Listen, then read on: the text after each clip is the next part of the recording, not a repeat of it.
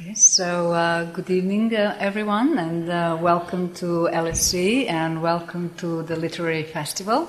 Uh, I'm uh, Denisa Kostovicova, and I'm an associate professor in global politics at the Department of Government.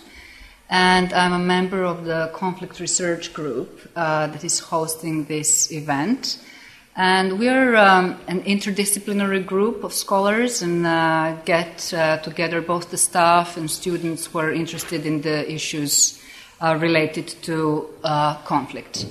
So, um, a publication of an excellent book is always a wonderful opportunity to have a debate, and uh, especially when the debate is so badly needed uh, when it comes to conflict. Um, in an effort to try to understand conflict not just for the conflict's sake, but also uh, to try to figure out the ways how to end them and also how to move from uh, conflict to peace.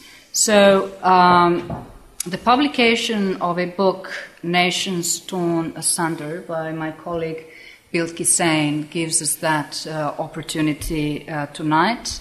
This is a book recently published by Oxford University Press. Uh, Bill Kissane is my uh, colleague at the Department of Government, and uh, he has uh, written and uh, published very, very widely on issues related to democratization, nationalism, uh, Irish War. And this is not his first book. there is a whole long list. Um, of books to his name, but uh, I will just, for this occasion, I will single out his monograph, The Politics of the Irish Civil War, also by Oxford University Press, and his uh, edited volume, After Civil War Division, Reconstruction, and Reconciliation in Contemporary uh, Europe. This was published by the University of Pennsylvania Press.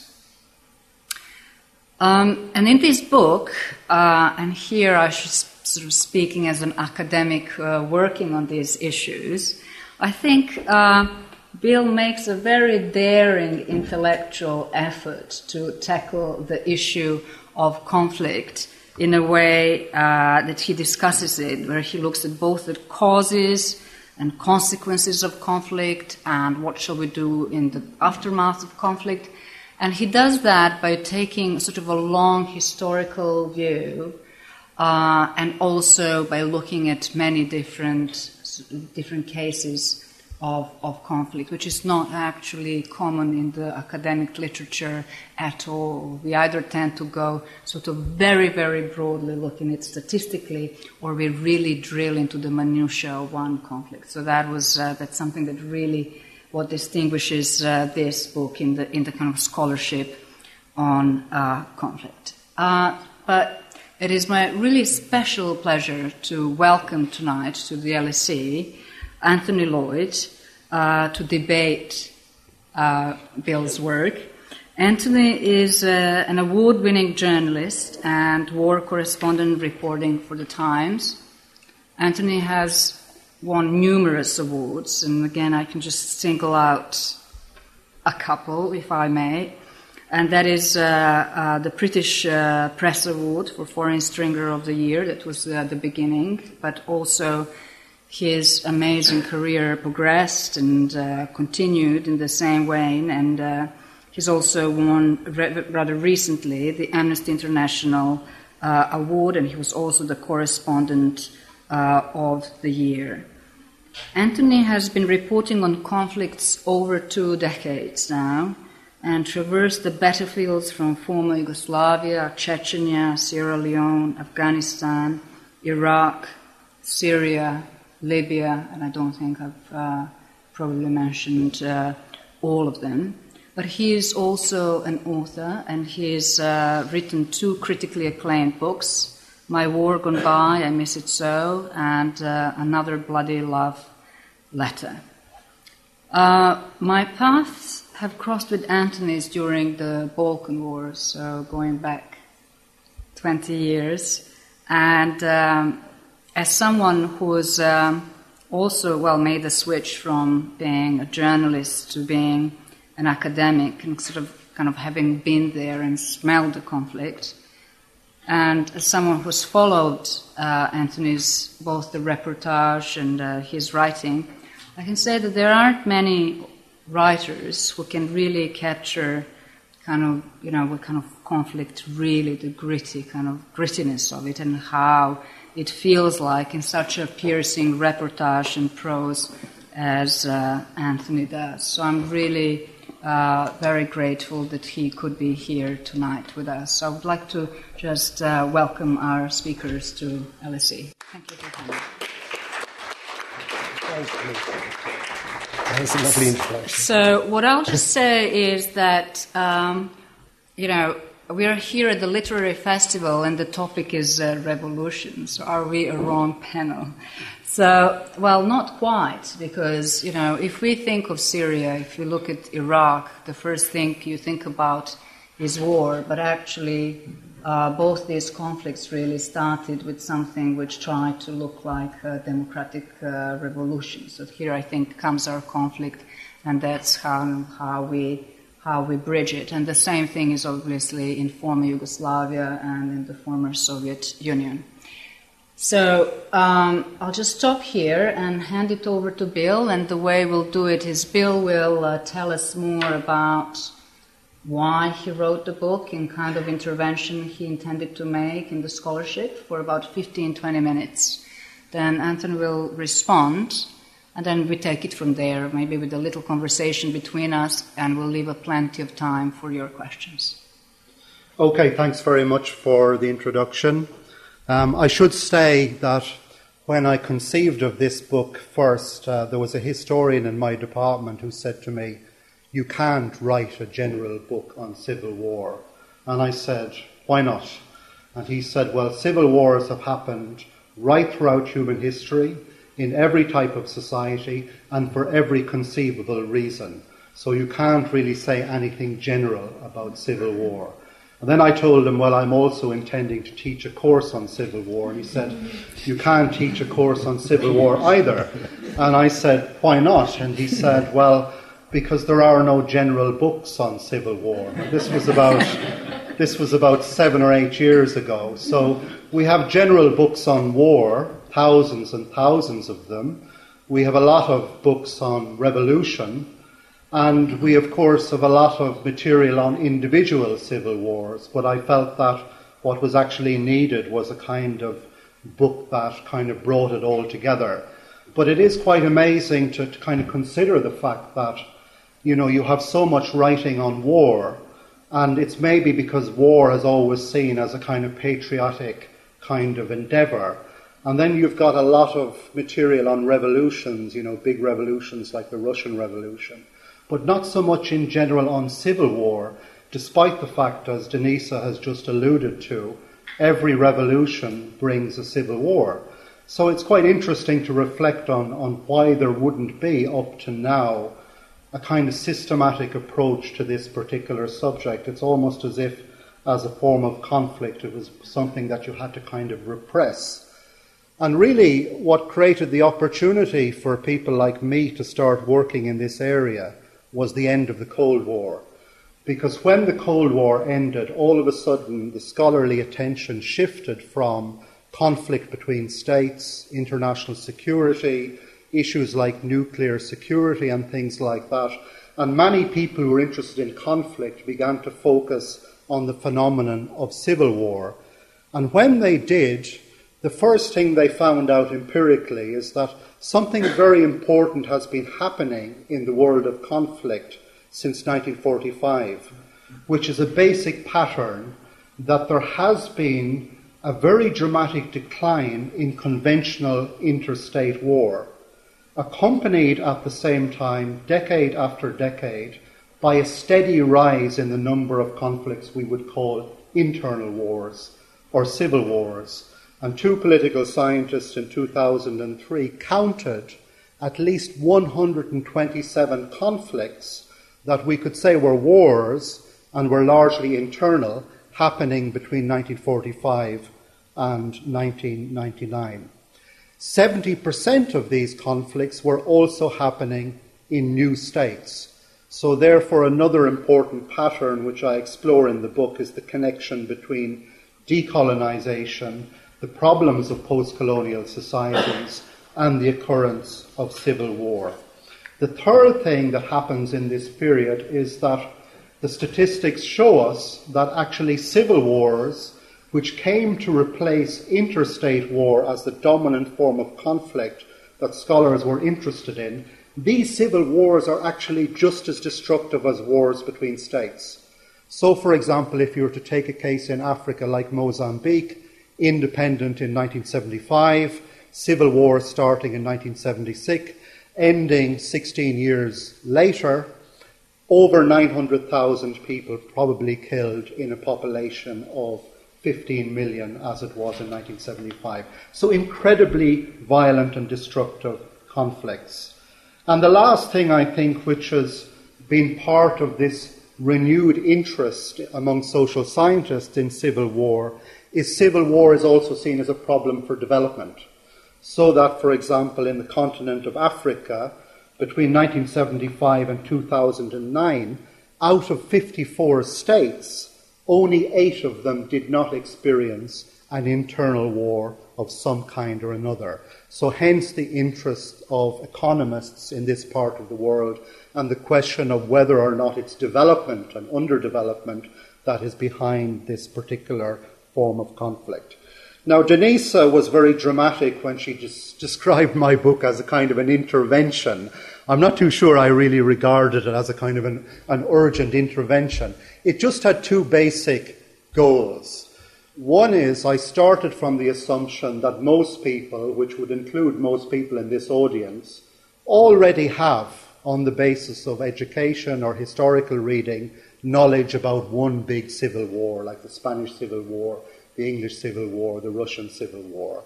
And really, what I wanted to do firstly in this book is just to synthesize and present the recent social science literature of the last 25 years to an audience that would be more familiar with work in history or literature or whatever. That was the first ambition. And the second ambition was also to take this social science literature and subject to or subject it to a historical critique. Hence, the reality in this book is that I have many cases that are quite contemporary, like Angola or Northern or, or Angola or Mozambique or Algeria, but I also go back historically to ancient Greece and I look at the literature there about the conflicts that emerged there.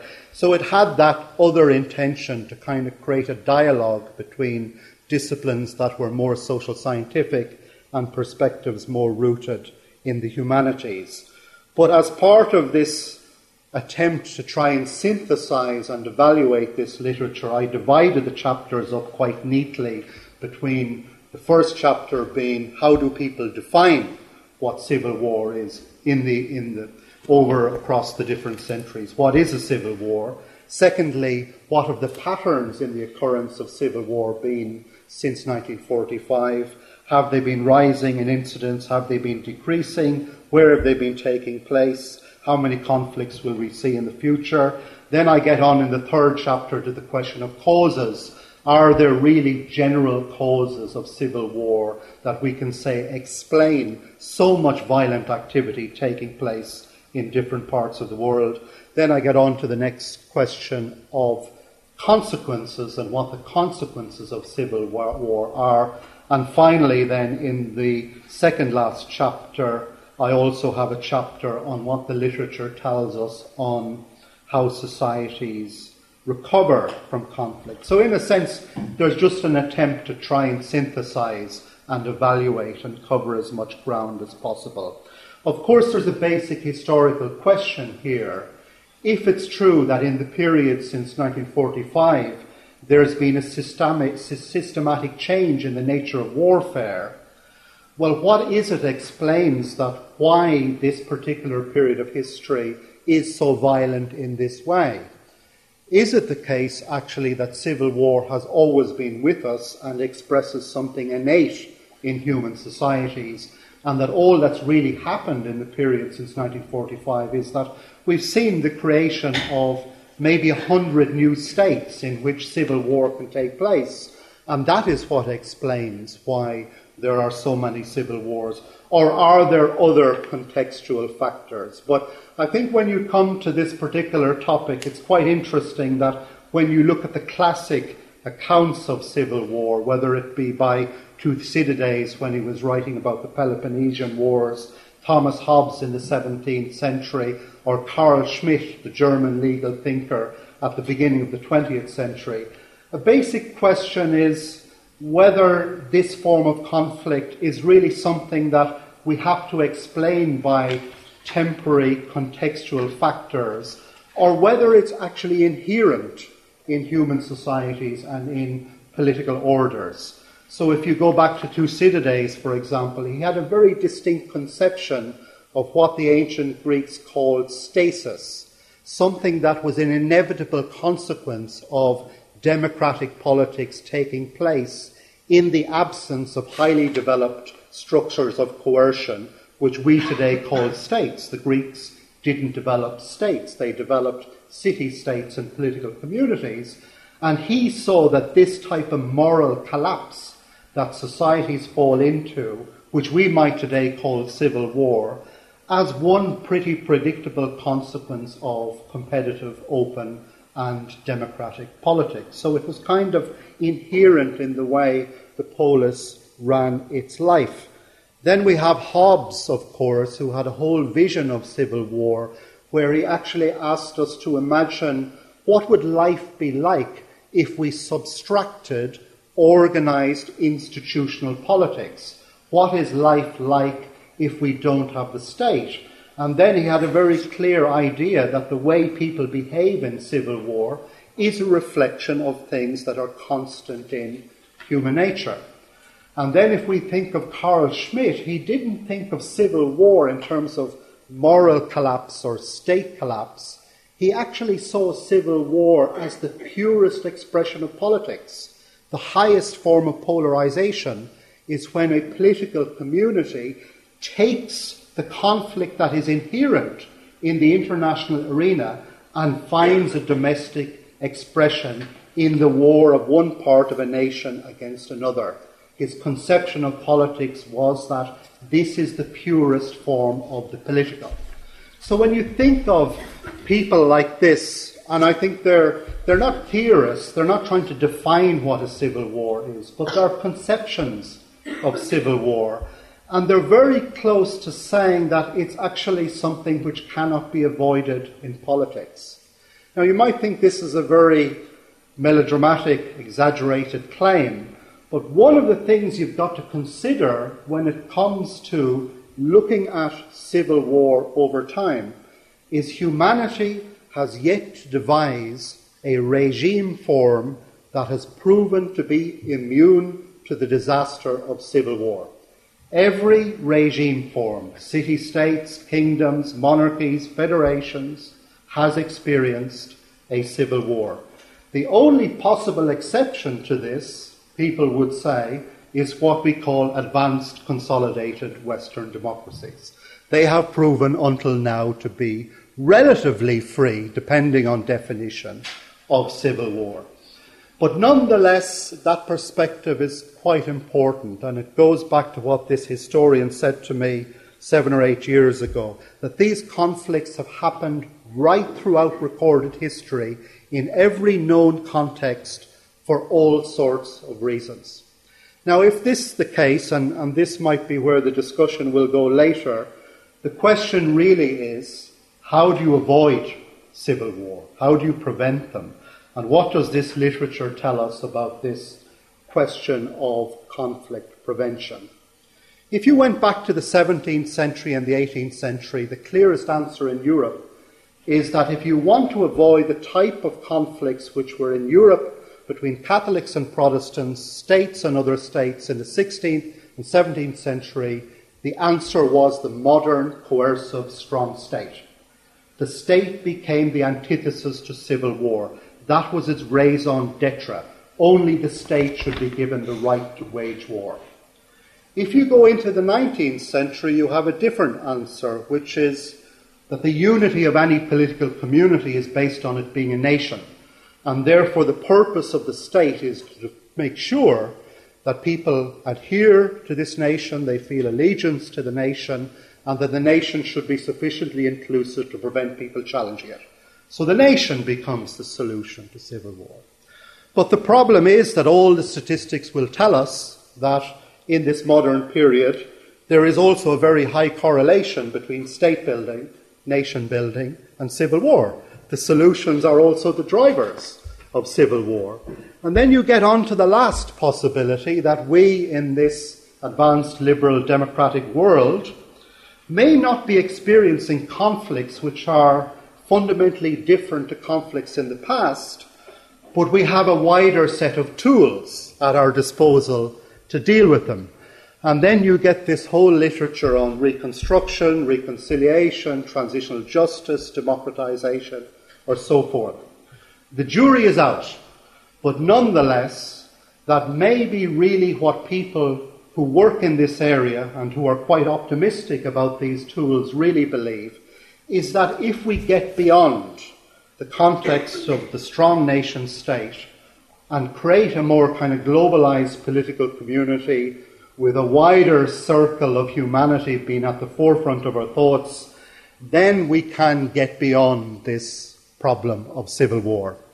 And I'll end my talk by giving my own point of view indirectly and quoting from a very famous book that was written decades and decades by a Yugoslav communist who became a dissident, Milovan Djilas, called Conversations with Stalin. And he was a Yugoslav communist during the Second World War who was sent to Moscow by Tito to meet with Stalin over various things. And of course, part of the story is about his disillusionment with Stalin and people like that. But in this particular story, at one stage he was sent to what is now eastern Ukraine. And he went to eastern Ukraine and he noticed two things. Firstly, he said Stalin is a great meritocrat because all the people he saw fighting for the Russians in the Second World War were young, able, highly intelligent officers. But also he discovered something about Marx's theory, because Marx's theory was that the reason why there was civil war was because of class division, and when we expanded the class revolution and communism took over the world, civil wars would also disappear with private property, the state, and social class. And he was discussing this possibility in eastern Ukraine with this group of, you know, communist officers, and they said to him, no, what's going to happen is that once we take over the world and we abolish the distinction between different states and establish a universal social system, that will be the time when mankind finally destroys itself in a universal civil war. Thank you, Bill. Um, Anthony. Denise, thanks, and thank you too for that lovely introduction you gave me earlier. Um, hello, everyone. I come here from a, a, rather different background and perspective, which, as Denise described, is that of principally as a journalist. And I've been a journalist covering wars for about 25 years and have been involved in reporting on uh, many of the civil wars that Bill examines in his book. Um, and one of the, though I'm not here to critique Bill's book, one of one of the first things I really noticed was my, the challenge to my own perspective um, provided by his book. Because it arrived and I was like, hmm, how's, mm, what's this going to be like? And it was so different and refreshingly so in its perspective. And it made me realize that though I've, I don't know, reported on 15 or 20 conflicts in the last 24 years, my perspective in doing so is so limited, it's, it's certainly valid, but it's so limited from the position of being on the ground that it's like reporting on the repetition of a texture without necessarily being able to see the shape.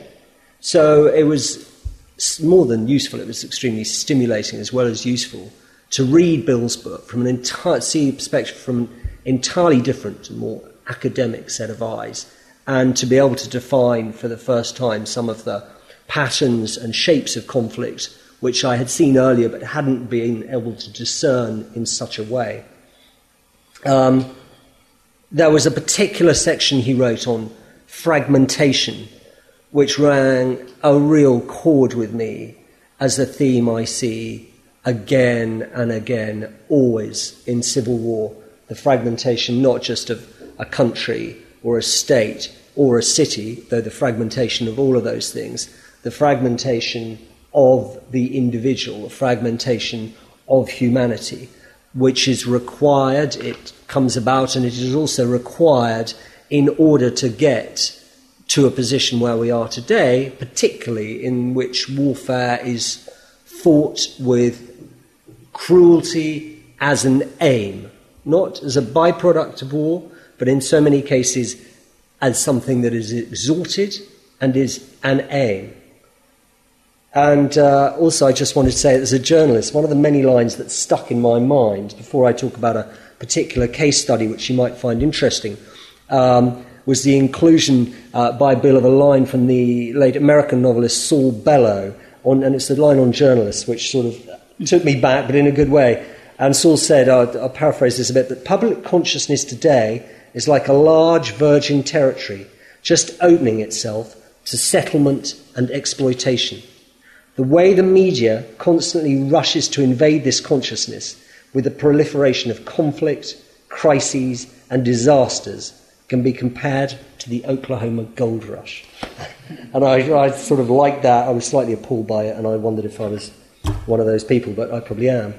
Um, but as I say, I'm not here to critique Bill's book, but what I am I want to talk about was an aspect of it, and it recur, uh, occurs in his uh, chapter on recovery, and is to do with reconciliation after, after civil war, which I always find a particularly interesting subject. Uh, more than man's ability to fall apart, it is can man come, come together again? And particularly, you know, does reconciliation have to exist in order for healing to occur? And how important is justice? in achieving reconciliation between riven communities.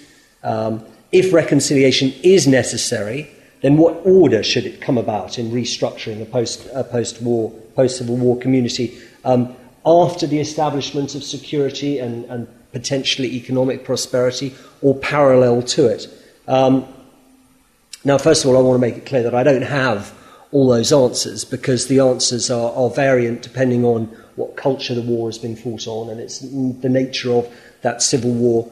But one thing I will say is that every civil war that I've ever worked in, the first thing that the common people clamour for in the immediate aftermath is security. That is the first thing they want over and above justice or redress. They want security. Um, however, what I do want to talk today is a, about today to fit in with that aspect of reconciliation and justice, um, which echoes off Bill's chapter on recovery, is a very small but simple case history in Bosnia, which I was involved in in uh, the, this particular case in November, December 1993, and which I was fortunate enough to go back and revisit 20 years later to see how the, the people concerned viewed concepts like justice. Um, just to recap briefly, I, I, lived in Bosnia for most of the duration of the war, which went on from 1992 until the end of 1995 when Dayton effectively uh, ended that war. Um, and um, this particular case I'm bringing up now is, I think, very rel- uh, interesting because it talks about the way victims of war crime prioritize what is relevant to them in, over the issue of reconciliation. Um, and so this is how the case went. I was in central Bosnia, living in a town called Vitez, uh, and in November of 1993, which was a, a, a, tough winter, even by Bosnian standards, very snowy, very cold, a furious British captain, United Nation, uh, with a, attached to a United Nations force there, UNFOR, um, came to me and he said, My men had to do something dreadful this morning. We had to go into no man's land and collect the remains of three prisoners who had been converted into human bombs, forced out across no man's land, and detonated as they got to the edge of their own trench lines. So these were Bosnian prisoners, Muslim guys, who had been captured earlier by Croatian uh, HVO troops, beaten very badly for several days. before being wired up with explosives. Their hands were tied, and they were forced back and told if you stop walking, we'll shoot you. Uh, and there was det cord running on rolls to the explosives, and, and, and they, were, they were blown up in this way. Um, now, one of the first things that struck me as I started to investigate this crime is how much detail was very, and how easy it was, how much detail there was, and how easy it was to get that detail because it occurred in a tiny community. It occurred in a small town called Novi Travnik, which was very close to Vitez, where I was living. Novi Travnik had been jointly lived in by Serbs, Bosnian Serbs, Bosnian Croats, and Bosnian Muslims before the war came. When the war did come, it divided those communities across the front lines. So the same guys who had lived alongside each other fought against each other in a very, very small area of space. So everybody knew the identities of the three dead guys, knew the identities of the, where the families lived, but also knew the identities of which group of HVO, Croat militia, had seized these guys in the first place, um, beaten them, and then done this to them. So it was a very public war crime with very great number of known details in a very small place that affected a, a huge amount of people.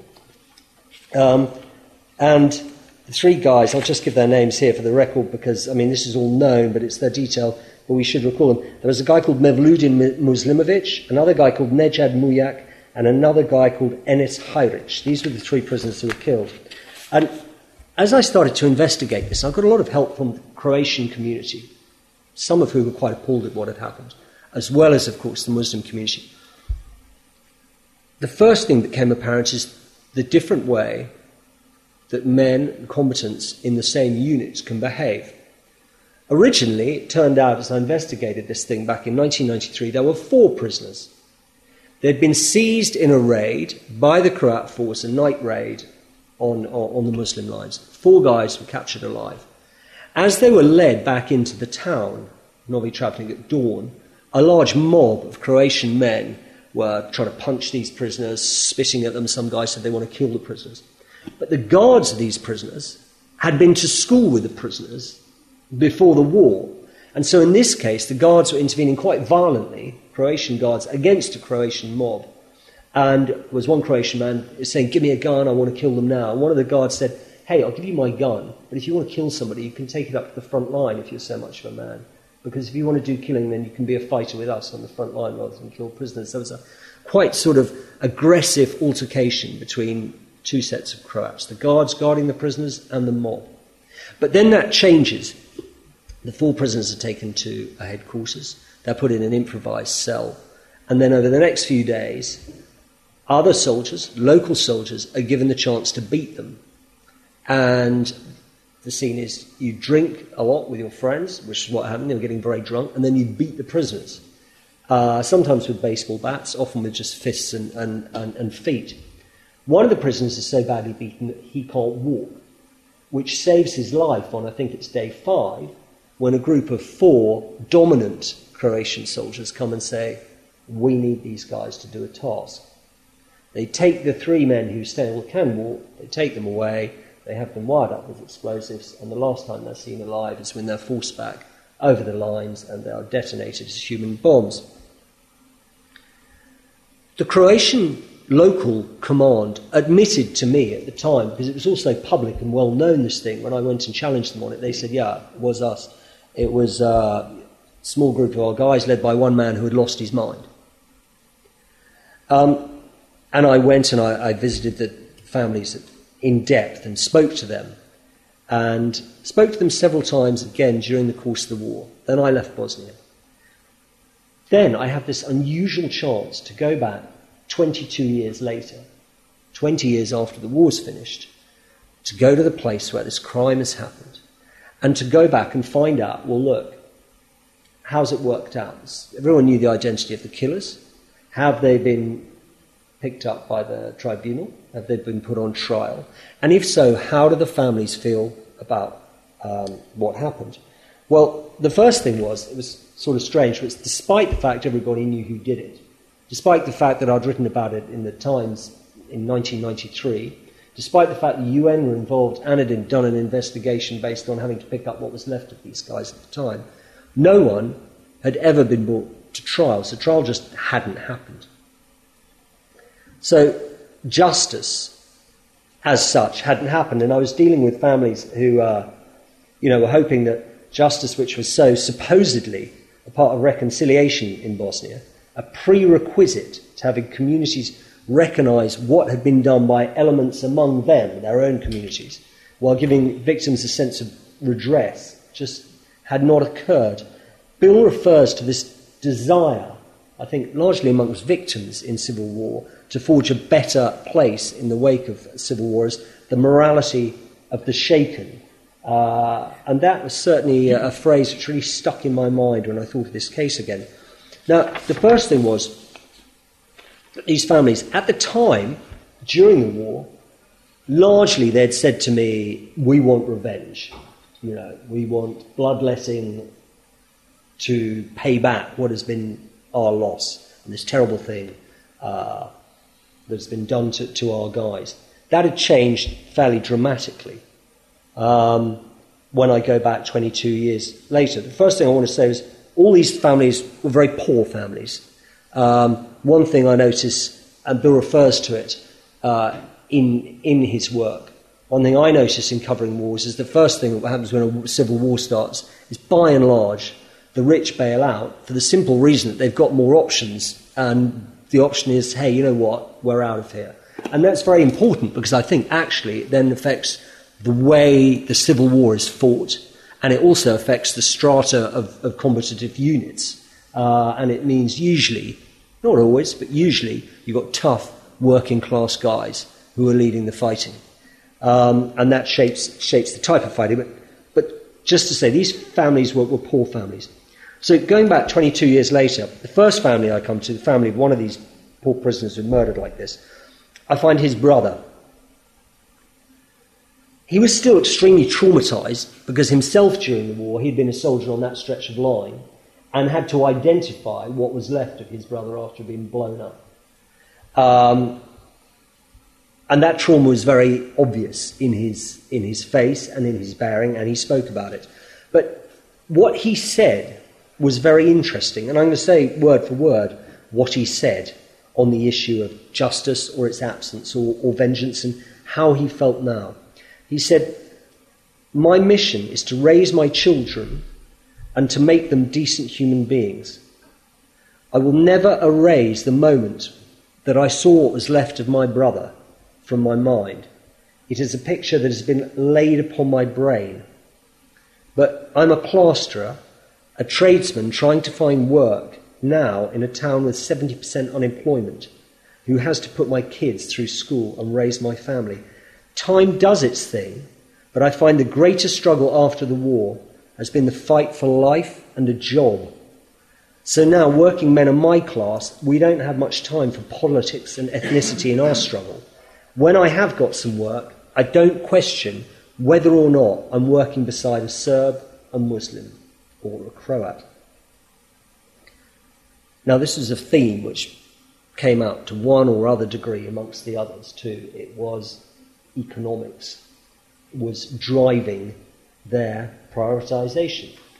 Um, the second family I visited of one of these three guys, it was quite a difficult time because my visit to them, 22 years after the crime happened, by pure coincidence, came with a phone call from the Bosnian War Crimes Tribunal, which was total coincidence. But of course, the family thought, oh, look, this English guy's pitched up and he's igniting the case again. That's great. But it was, it was pure coincidence. Um, the other thing that really complicated my talk with the second family was the mother, who was a very elderly woman at that point, whose son had been killed in this atrocity, had never been told nor wanted to know of the details of her son's death. All she knew was that he had died as a prisoner. So she was still the matriarch of the family. So my conversation with the entire family took place with her in the room, but I couldn't talk about the details of the crime. We could only call it the crime um, which was a very sort of odd way. I'm sure she did know, but it was just not something that could be mentioned. And all her surviving sons, who are now sort of guys my age, had, had come out to me and said, look, we can talk about this and go into some depth, but you can't actually say what the crime is. You just call it the crime, right? Um, what was interesting was that mother, this is now an elder woman in her, in her late 70s, her best friends before the war were a local Croat family.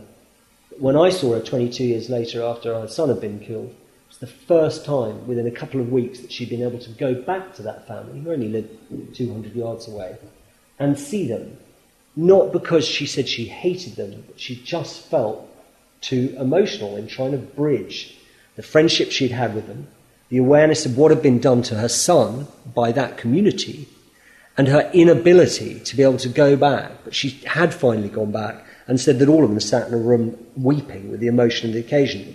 Now, one of her surviving sons, who was there with me, was a guy called Sabahudin, and he said something which I think is also very relevant and to do with forgiveness or the lack of necessity of forgiveness in reconciliation. He said to me, Though I can't ever forget the criminals who killed my brother as a prisoner of war, nor can I forget those Croats who did try to save him. In this way, I have found it possible to live by side by side without forgiveness of an evil minority. Uh, and what was interesting as he was saying that to me was he had two of his children in the room who are now in their early 20s, too young to remember the war. And their perspective as they listened in to this talk of their family, talking what had happened to their uncle, killed in this war crime, was amazing because they were, you know, they sat there and was like, God, this is the first time we have ever heard our father speak of the war and of this war crime. This is the first time we have ever heard him speak in this detail. And I said, well, how is it for you? Was what's how's the mix? Do you hang out with Croats? And they were like, well, look, most of our social life is at a nearby no- nightclub called Tron. And we drink together there, we dance together. It's fine. But we can all agree, the son said, that the war was bad. But beyond that, the divisions are still quite strong. No one is ready to criticise their own side for whatever their own side did in the war. Much of the schooling is segregated now. I mean, it wasn't segregated before the war, but it is now. And he said if conflict ever begins again, that it will be much easier to form battalions along sectarian lines just by marching children from classrooms straight out into their units. Such was the segregation. The third family I found were the poorest of the poor. I found them in Sarajevo. Um, we remembered each other from the war. Um, the mother was in an extreme state of depression, was on antidepressants. It turned out that four days after her husband had been killed in this ghastly atrocity, her eldest son, who was also a soldier, happened to have been killed on the front line.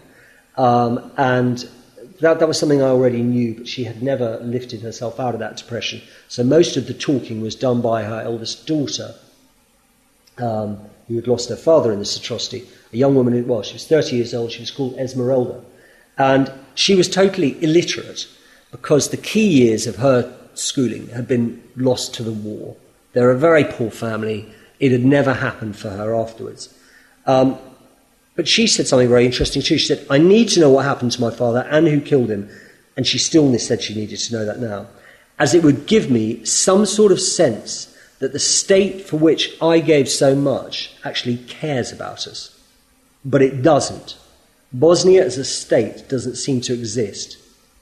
Give me an answer, a job, childcare, somewhere to live, and forgiveness might come a bit easier. So, I bring up this case because there's good things and bad things about it. There's no real, unan- uh, there's not a unanimous voice between them as to exactly how justice might have served them had it actually occurred. But there are some really interesting consistencies in, in, in what they said. First of all, despite their po- poverty, and regardless of their absence of education, in, in one particular case, they were searingly uh, articulate, not just concerning their own feelings, but of their priorities in life after war and how they rationalize those priorities. Security and econ- economy seem very, very important. Uh, And they had an ability largely to separate a concept which we get quite hung up on in a post Christian culture is you have to forgive someone in order to reconcile. It seems you don't, re- you don't have to re- forgive someone in order to reconcile. You can sort of reconcile as a period of acceptance. It doesn't mean you forgive them, accepting what has happened. Um, now, of course, as Bill notes, the wounds of history cannot be healed without leaving scars. Um, and I accept, as he mentioned, that it can be far better to see reconciliation as a, as a revolving door and a process rather than an, an end state. Um, it's, I want to say also that I had spoken to survivors of massacres elsewhere in Bosnia who had gone to The Hague, had testified against the perpetrators of the crimes done against them and their communities, had seen the perpetrators sent down to prison for a long, long time, but still wouldn't, wouldn't uh, reintegrate with uh, the community of the other side, despite having seen justice done. So there's no absolute answer in Bosnia's case to how people feel about whether justice is done or not, but the prioritization of, of people's feelings around it, I think, was very, very relevant and, and gave me some cause for hope. Um, I wanted to close with what I noticed was most people there who were victims of a war crime devoted huge amount of energy and thought as to how to live together again. And beneath that, for many, was a desire, I thought I discerned, to want to live together again. It didn't mean they weren't angry, in some cases embittered, or whatever, but I was more with Rousseau than Hobbes on this. I thought there was an innate desire to want to create something better and want to do something good, whether that was achievable or not. Uh, and the last words I wanted to close with were the words of a 36 year old Bosnian woman called Valida, who I saw on this trip going back uh, 20 years after the war had finished. She was the victor, uh, survivor of a, a, massacre in a different area near Kljuch when, as a 15 year old girl, she was a village girl. The start of the war, there'd been some fighting in the forest near her village. The next thing, Serbian forces turn up in the village, and she said a very uh, poignant thing. She said, I've never been out of the village, I've never seen so many people in my life. And there was a big unit turned up. They torched some of the houses, screaming and shouting. They corralled people out of the houses into the middle of uh, the village lots of shooting in the air, and then they started mowing down the villagers in, in the middle um, with, with their assault rifles, and 56 people were killed in this village, including Valida's father, her 16 year old sister, and her aunt, who was seven months pregnant at the time. Valida managed to run, escape. She grabbed the hand of a little boy that she thought was her brother, and ran to the forest where she found that the little boy wasn't her brother. It was uh, someone completely different uh, in this sort of confusing thing she described. But she survived. She returned years later, uh, still deeply traumatized. She says she can't, of course, deal with crowds at all because the only first big crowd she saw was a crowd of guys screaming and shouting and then kill everybody. Uh, and she can't deal with raised voices.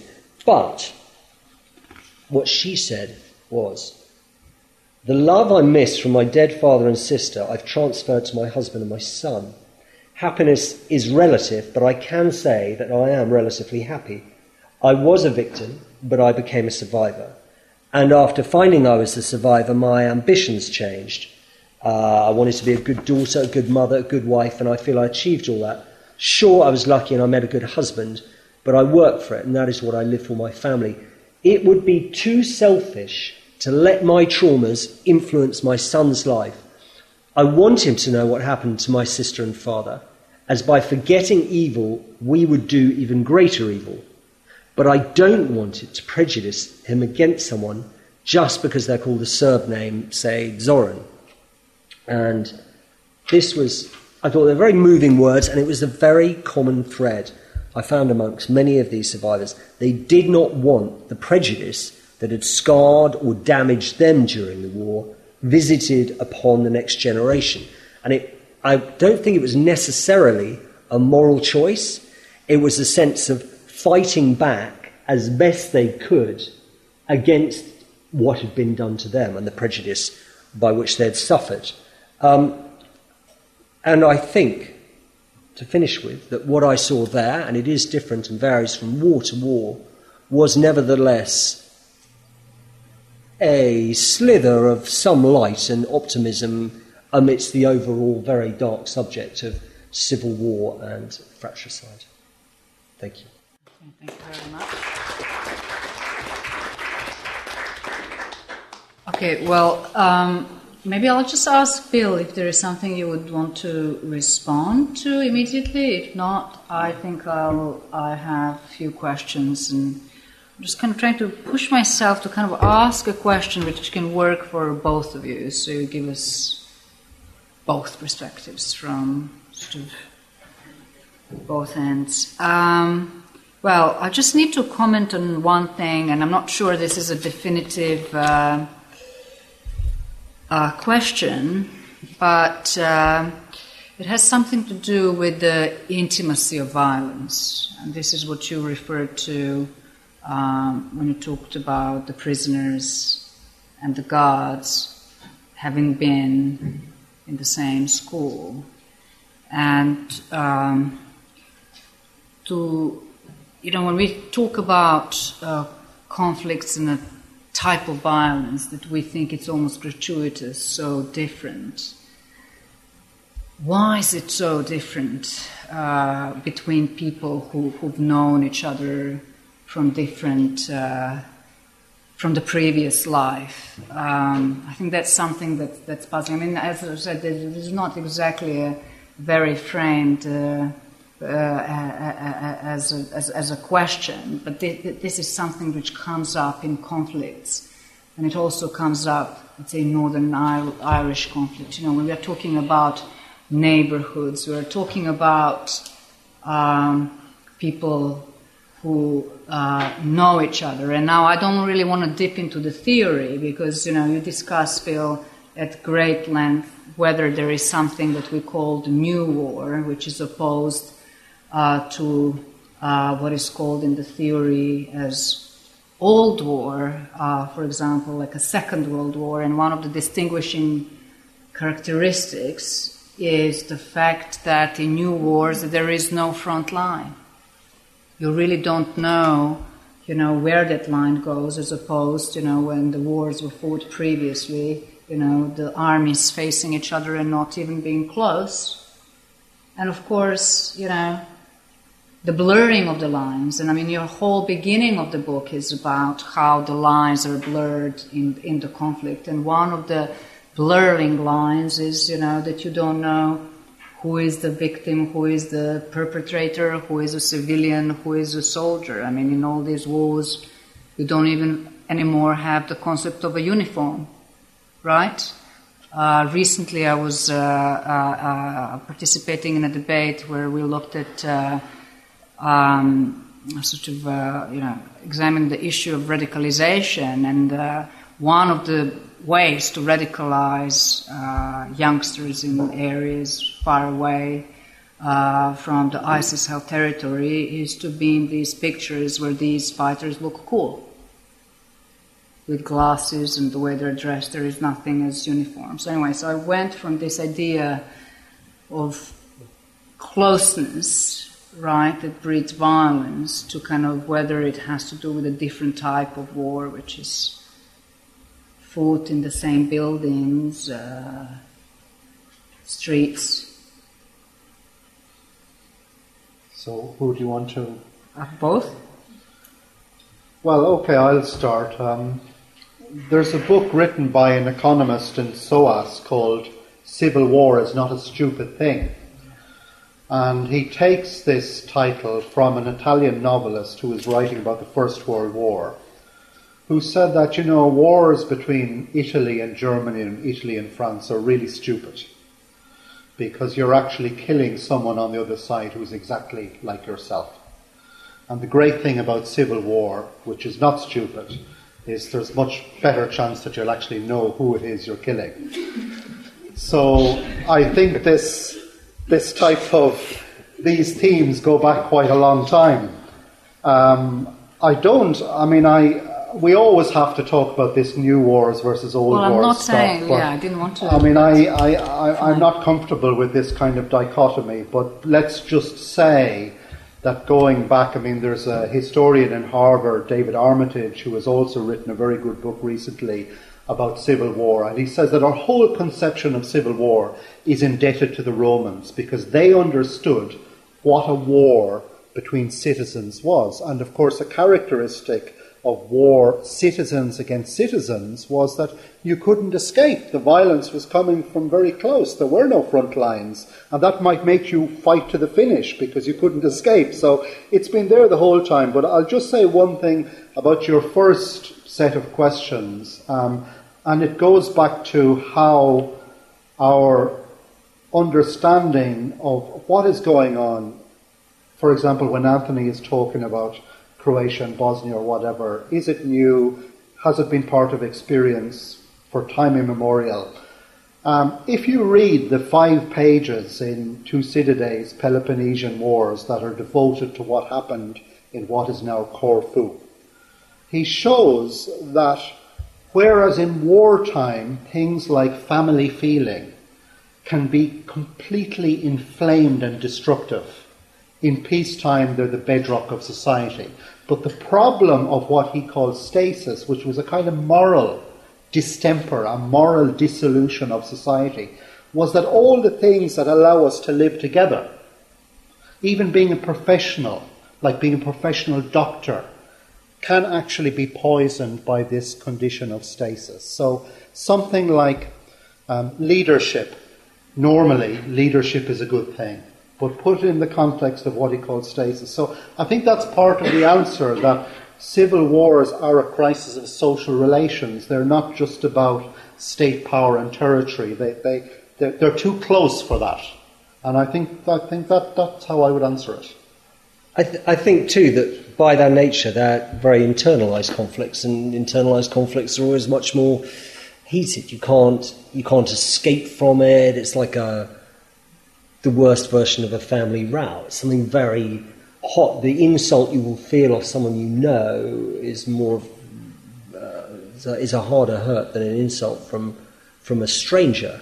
Um, if you're at war with another country, an interstate war, there's a sense slightly of sort of advance and retreat one side or the other, and probably a status quo will, will revert, revert along national borders at the end of it. But when it's a civil war, it's a, an internal conflict, a fight uh, usually, usually or often to, to the finish of, of a particular entity, um, unless there's intervention or, or, or, stalemate. There's usually not, not protracted stalemate. Um, I've read a number of the. There was a point in the Bosnian or the desecration of the dead in some areas. They used to be particularly appalling. They used to mutilate the faces.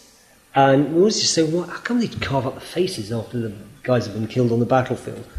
And one of the threads we examined, examined was because they see themselves in the person they killed. They just want to eradicate it because it's also cl- almost so close. Um, I don't know if we were right, but there was certainly a, a trend. That's not to say that in inter-race wars are usually the most violent, um, or often the most violent. So it's not just the answer isn't just oh, internalized conflict leads to the greatest heat and, and fragmentation. Um, but it can be, and I think it is because it's all within, uh, and so the actual heat and intensity of it is much more. So I'll just ask one more question, and then we'll open up the floor. And this is something that also you touch on the on in the book, and I also wonder how you see it um, from being there. And that is, there is this idea, on the one hand, that war is chaos, right? Complete breakdown of law and order, of morality and everything. But on the other hand, and you touch, touch on it in, in your book, there is order in this disorder, right? And there is also sort of, you know, theorists would say that the reason why our wars, you know, seem to last longer is because there is no interest in in ending them, right? So, you know, so we talk about, uh, you know, uh, war, people who basically profit from war, right? For whom war is uh, business. And then, of course, it, you mentioned in your book that that continues in peacetime, which is again another another topic. So, can you, you know, you know, so what is it? I wasn't quite sure, you know, wh- whether you, whether you really ultimately are in the camp of a sort of a war is chaos, or maybe you're with David Keen and people like that who, who talk about the order in this disorder, right? That nothing is as it seems in, in, in, in war. You want me to respond first? I want both of you. Yeah. Who, yes. Well, that's a really hard question, I must say. Um, I mean, one of the, the themes of, of the book is that um, the literature that has been written in the last 25 years is still very indebted to a kind of Hobbesian view of the world. That the linchpin of social and political order is a strong state, and once you don't have a strong state, well, then, given human nature, all hell breaks loose, and that societies are reduced to anarchy. Now, I'm not sure I can answer this question 100%, but it is the case that one of the reasons why civil wars occur is that they're fundamental transitions from empire to the nation state, from authoritarianism to democracy, and in these transitions there's a power vacuum. And that power vacuum may exactly be that the instruments of order, policing, the army, they've collapsed. But I wouldn't see this in a kind of Hobbesian sense as something that's anarchic. Because if you think, for example, of how people behave in prisons in the United States, like it's highly conflictual. Like people identify not with the institution but with their racial groups, they segregate into gangs. And it's built for conflict, but it's totally institutionalized. So I think what happens in these conflicts, and uh, this is just my speculation, because in some cases, for example, the Marxists are right that if you have a power vacuum, people will mobilize on class lines and you'll have a class civil war.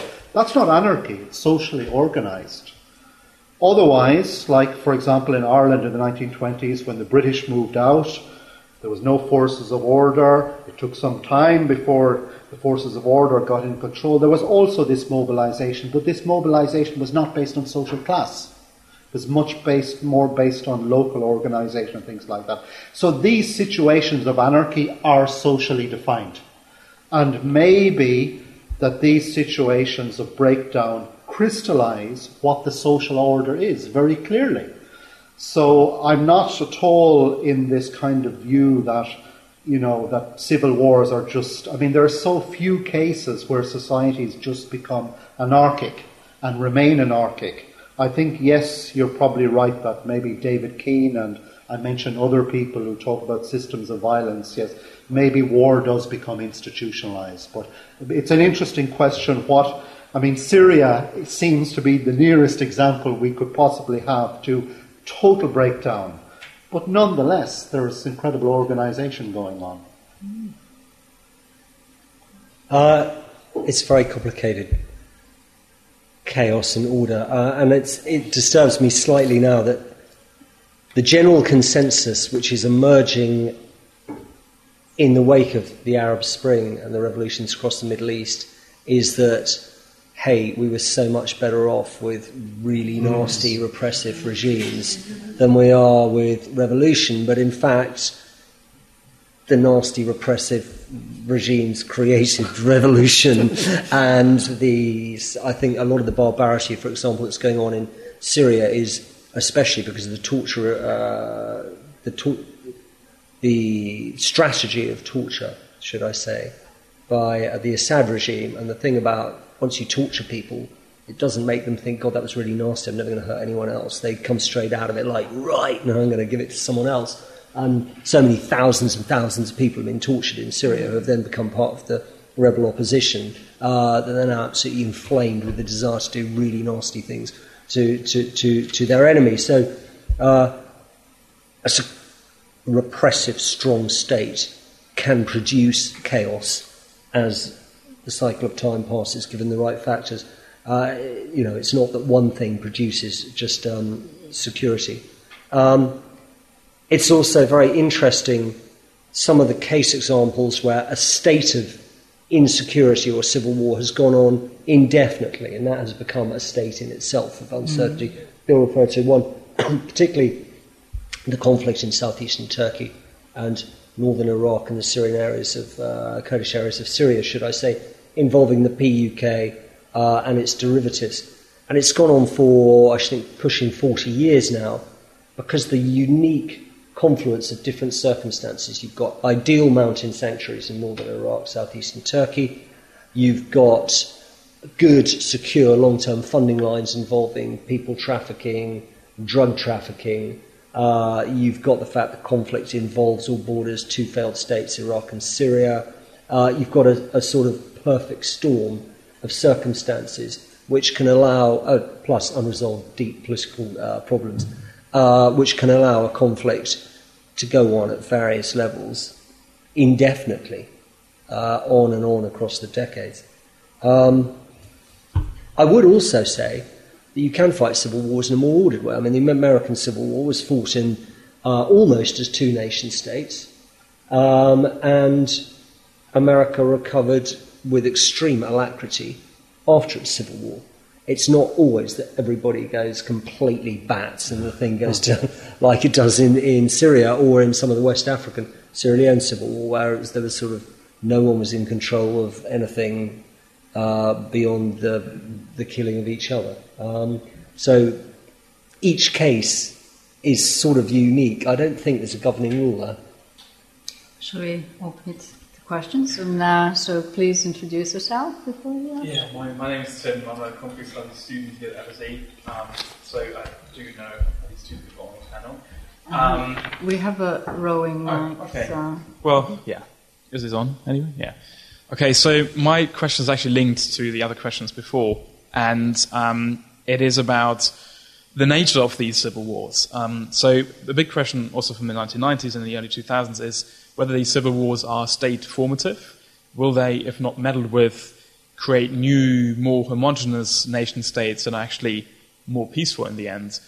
Or are they state dis- disintegrative? Um, will they, because, for example, uh, globalization, economic globalization, develop a political economy that then will perpetuate these conflicts indefinitely?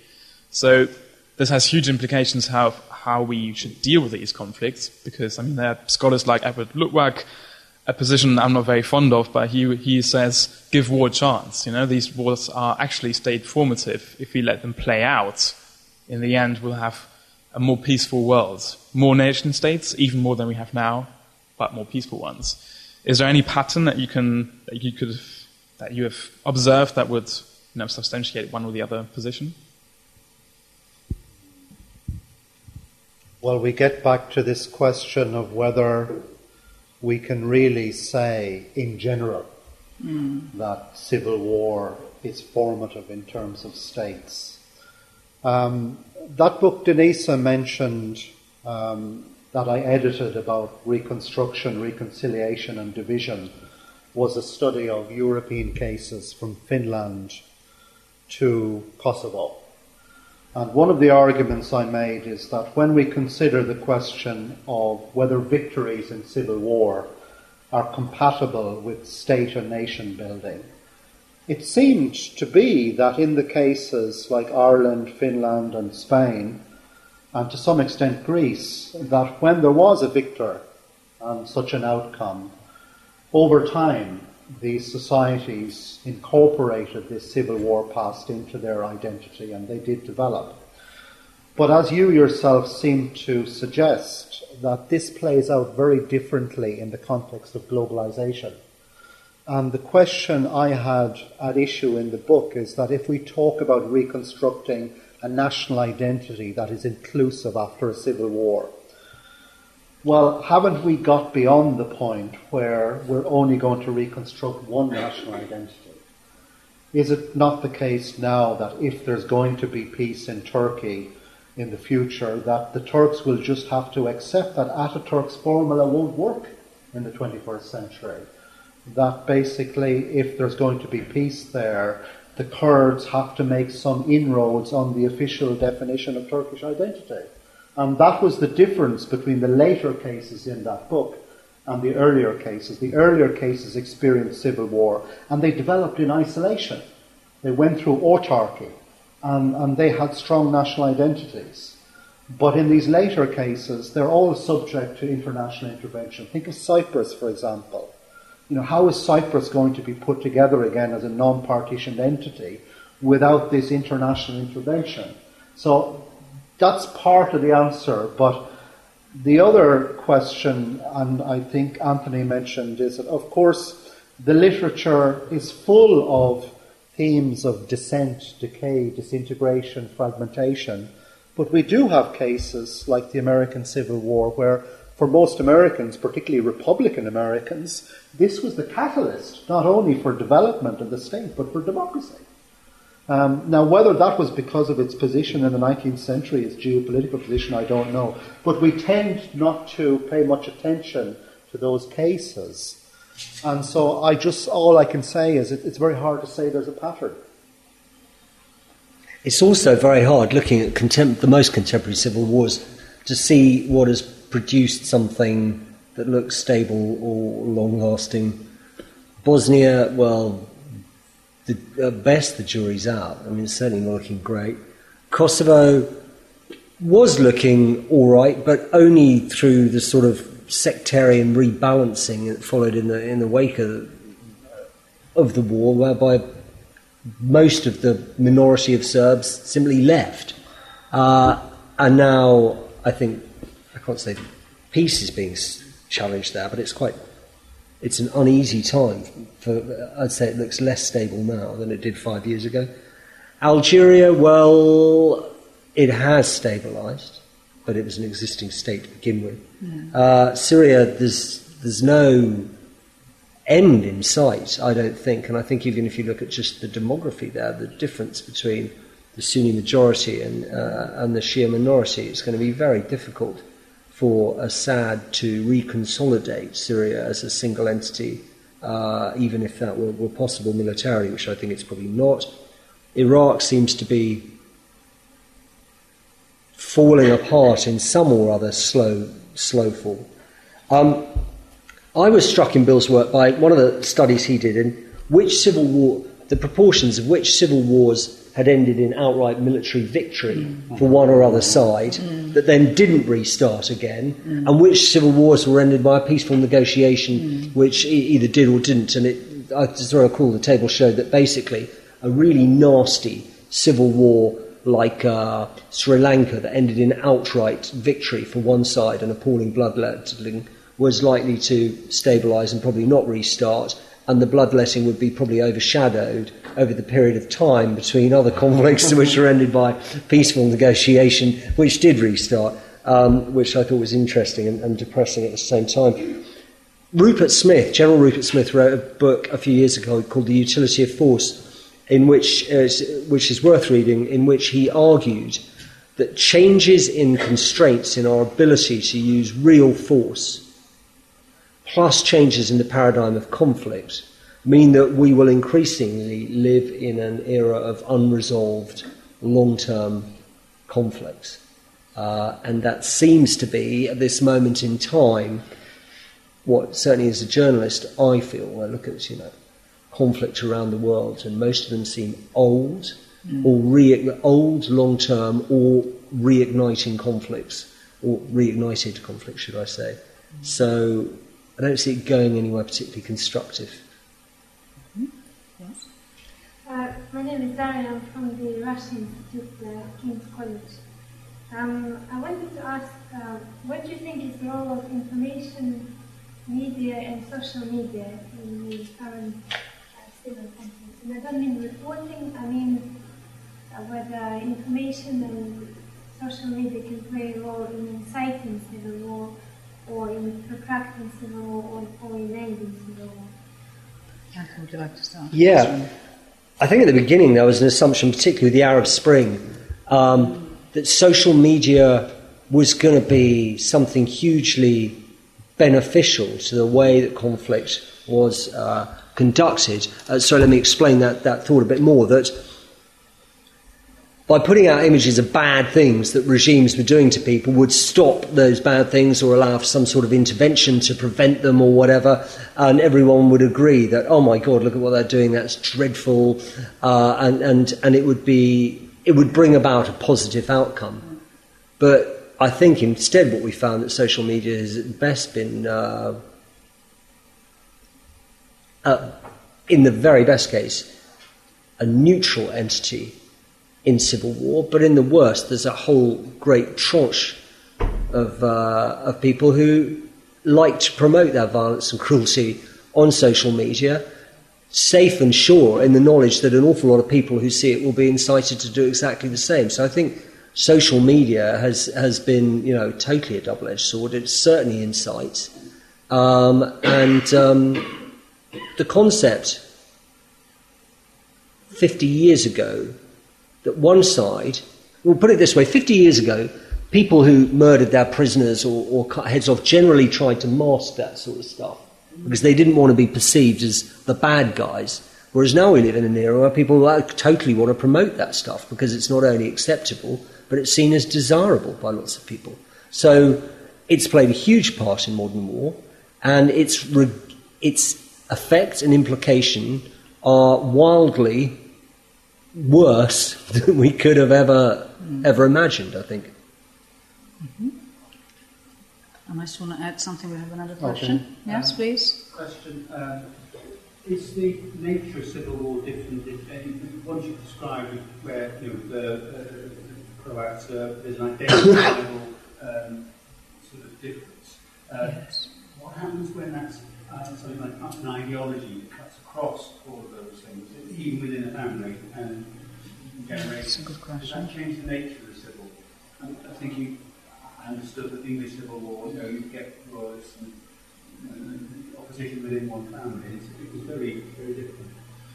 It's very related to the first question of whether ideological conflicts lend themselves to state building and development, whereas these ethnic conflicts don't. But it's interesting. I mean, I was thinking when I gave my when I prepared my presentation whether I should talk about the relationship between revolution and civil war.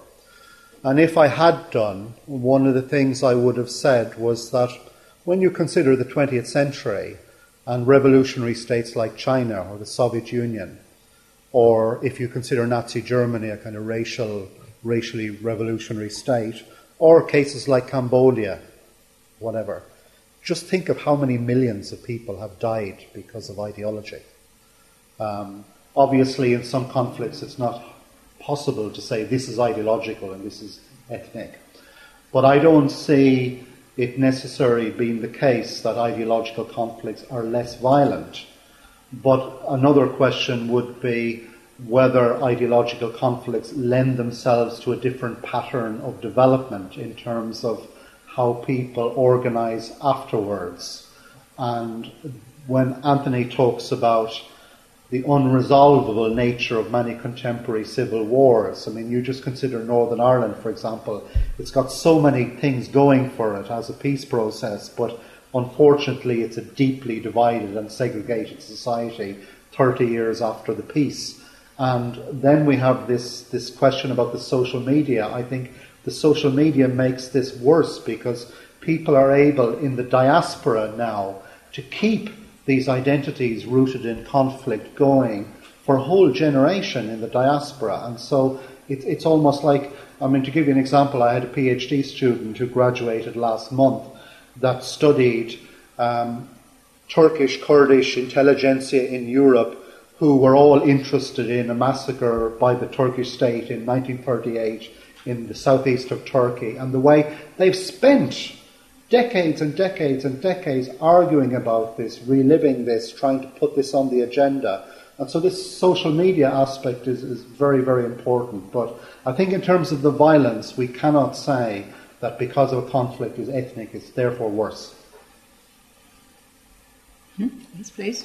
This is a rather ill-formed question, but I, I, want to ask you about the role of external states. Mm massive one of Yemen, proxy wars, mm-hmm. both involved in stoking the violence mm-hmm. and potentially resolving it. Potentially. I'm just interested if, if you see a pattern of where those conflicts are driven by external states, whether they persist longer, whether they don't resolve as easily as those which are internal, where there's external involvement to try and resolve. I think two things. Look at Syria. I have a student that I'm teaching this year who just said to me, don't keep referring casually to Syria as a civil war. It started as a democratic revolution.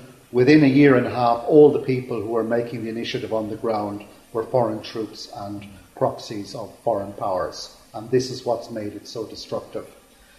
I think personally, even though, you know, we've all used this language of internal conflict and internal conflict being much worse than all the rest of it, I think ultimately, in terms of there being patterns of war and peace, you can see that where large parts of the world are peaceful for a long period of time is because there's an international system of security in that area.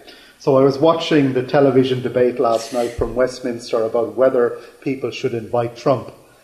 And basically, one of the conservative MPs who spoke said that, well, let's just think of Europe. It doesn't have an army. Its security is in NATO, it's backed by the United States. Why is it since 1945, since basically the conflicts that were there in the 1940s in the Balkans, why do we have this period of peace? We have the Iron Curtain, we have two superpowers guaranteeing the peace, and therefore most European countries have not experienced a major civil war. In the way that in the 1920s and 30s we had Austria, we had Hungary, we had Ireland, we had Finland, and then we had Spain in 1936 where actually we couldn't separate what was international and what was domestic. So I think it's really important. But I can say I would have thought 10 years ago before the Arab Spring that the international factors were conducive to peace, but looks what's happened in Syria.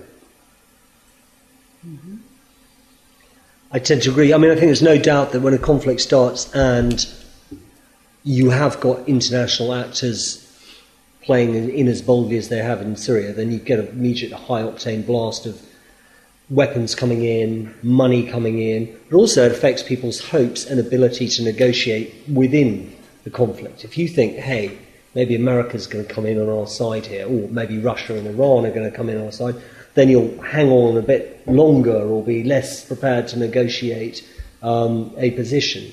So, um, yes, a civil war, in Syria's case, straddling so many areas regional and, and, and international interest has, has, um, has done for them. And uh, I think you mentioned in the book, every member of the Security Council bar China has bombed Syria. Mm-hmm. Right. So, if we don't have any more questions, is there any concluding thought that you would like to make? If not, I'll prod you. No concluding thought. No. okay. So I'll just tell you what I found quite interesting in your in your book as a way of concluding, if I may. I was surprised actually uh, that you didn't talk much about identity. I was quite, you know, given that you know academics spend so much time um, on this concept that they find very, very hard to to to to operationalize. Um, so that was kind of a little bit surprising by reading your book, uh, kind of what I was expecting from the literature. But I was also surprised, um, uh, and I thought it was really wonderful how, in a book that is uh, reviewing uh, political science literature, and you're basically making your uh, argument uh, and speaking a lot of the time to political scientists.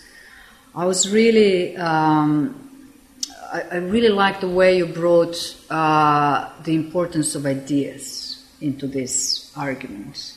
When you said, you know, what is it that uh, describes war? You started, you know, uh, or uh, explains the beginning of the war, the war onset and you, you, you mentioned different contextual reasons. And they say, well, very often they don't really can't tell us, you know, whether there will be some idea or a person that will come into place, that will touch the right buttons with the, with the, with, with the people, and the whole thing uh, can, can fall apart. So I thought that was really something very, very refreshing. And also, what I found really refreshing and speaking to the reality of war, which I often find with the academics, um, uh, I just, sometimes I find it really depressing. Sometimes I think that they should be sent even for a day to smell war a little bit. And I think that their theorizing might be different. Is that you brought this idea of, of feelings, uh, especially towards the end, kind of how, and then we go actually back to the beginning of our discussion, how it affects and changes, you know, people at a very, very personal and intimate level, not just the way they look at others, but the way they understand themselves, which then exp- explains a lot about, um, you know, post post conflict. Um, yeah, well, I, respond. I, I, I, would say very quickly, it's not obvious that because there are different identities in a society, that the civil war must be worse, or, you know, I mean, I started working on the Irish Civil War, which happened in the 1920s, where Irish nationalists were fighting Irish nationalists, green against green. And as it deteriorated, the Irish army used people as human bombs. That basically the Republicans were basically mining streets, and, and, and basically the army went into the prisons, it got people out of the prisons, and it said, You clear those mines for us, and if they blow you up, they blow you up, and sometimes they deliberately blew them up. Now, it didn't happen on a mass level, but they were all Irish Catholics. They all believed in Irish independence. They were all patriotic, but it still happened. So it's not obvious to me that because there's identity at stake, that things are better or worse. The, the, the, the, the thing about feelings, you know, I mean, it gets back to what, I'm, what I said during the talk. Is there something really to be explained about the occurrence of civil war? If you read, for example, he's, he's not talked about now, but R.D. Laing, the existential psychiatrist with his concept of the divided self, the whole idea that dysfunctional human beings are at war with themselves all the time, within their own bodies, right? So that's why I think that when we talk about civil war, I mean, it's amazing colloquially the range of conflicts that are called civil wars. They're not just military conflicts. People talk about a civil war within the British Labour Party or an ongoing civil war among the Tories about Europe. Well, what about the civil war within in yourself? You know, so I have him down as as uh, I mean, he has a very nice, very nice kind of model for what happens when a person disintegrates, which is a person is a kind of revolving vase with two faces painted on different sides, but when it's revolving, you can see both the faces, and the breakdown happens when you can only see one of the faces. So that's why it's personal. Well, I think, or, or well, I think this really um, uh, uh, sort of touches on my last point um, that I wanted to make, and that is that um, well, Bill's book is on, on, on, sale and he will be signing copies. But I was just going to say that it's really, you know, written in an unexpected way. He brings in lots of literature, lots of art into discussion. Uh, you know, his, uh, you know, the, the, cover is Goya, and you know, and then his kind of deep theoretical academic debate really sort of starts off with uh, quotes from poems or literature, stories from all kinds of different places, as well as the uh, as well as uh, paintings. So that is that was quite something quite enjoyable. I hope everyone agrees. Um, yes. But uh, so great book. So yeah. so I really would like to thank you both, Bill, for uh, writing this book and uh, giving us this occasion, Anthony. Uh, that was really very insightful, I think. Uh, kind of a reality check a little bit on, uh, on the academics and theorizing, but also a nice way how these, these two strands of thinking about conflict can uh, come together. Thank you all for your questions. We hope to see you uh, at some of our future uh, events. And as I said, uh, the book is on sale outside. Thank you very much.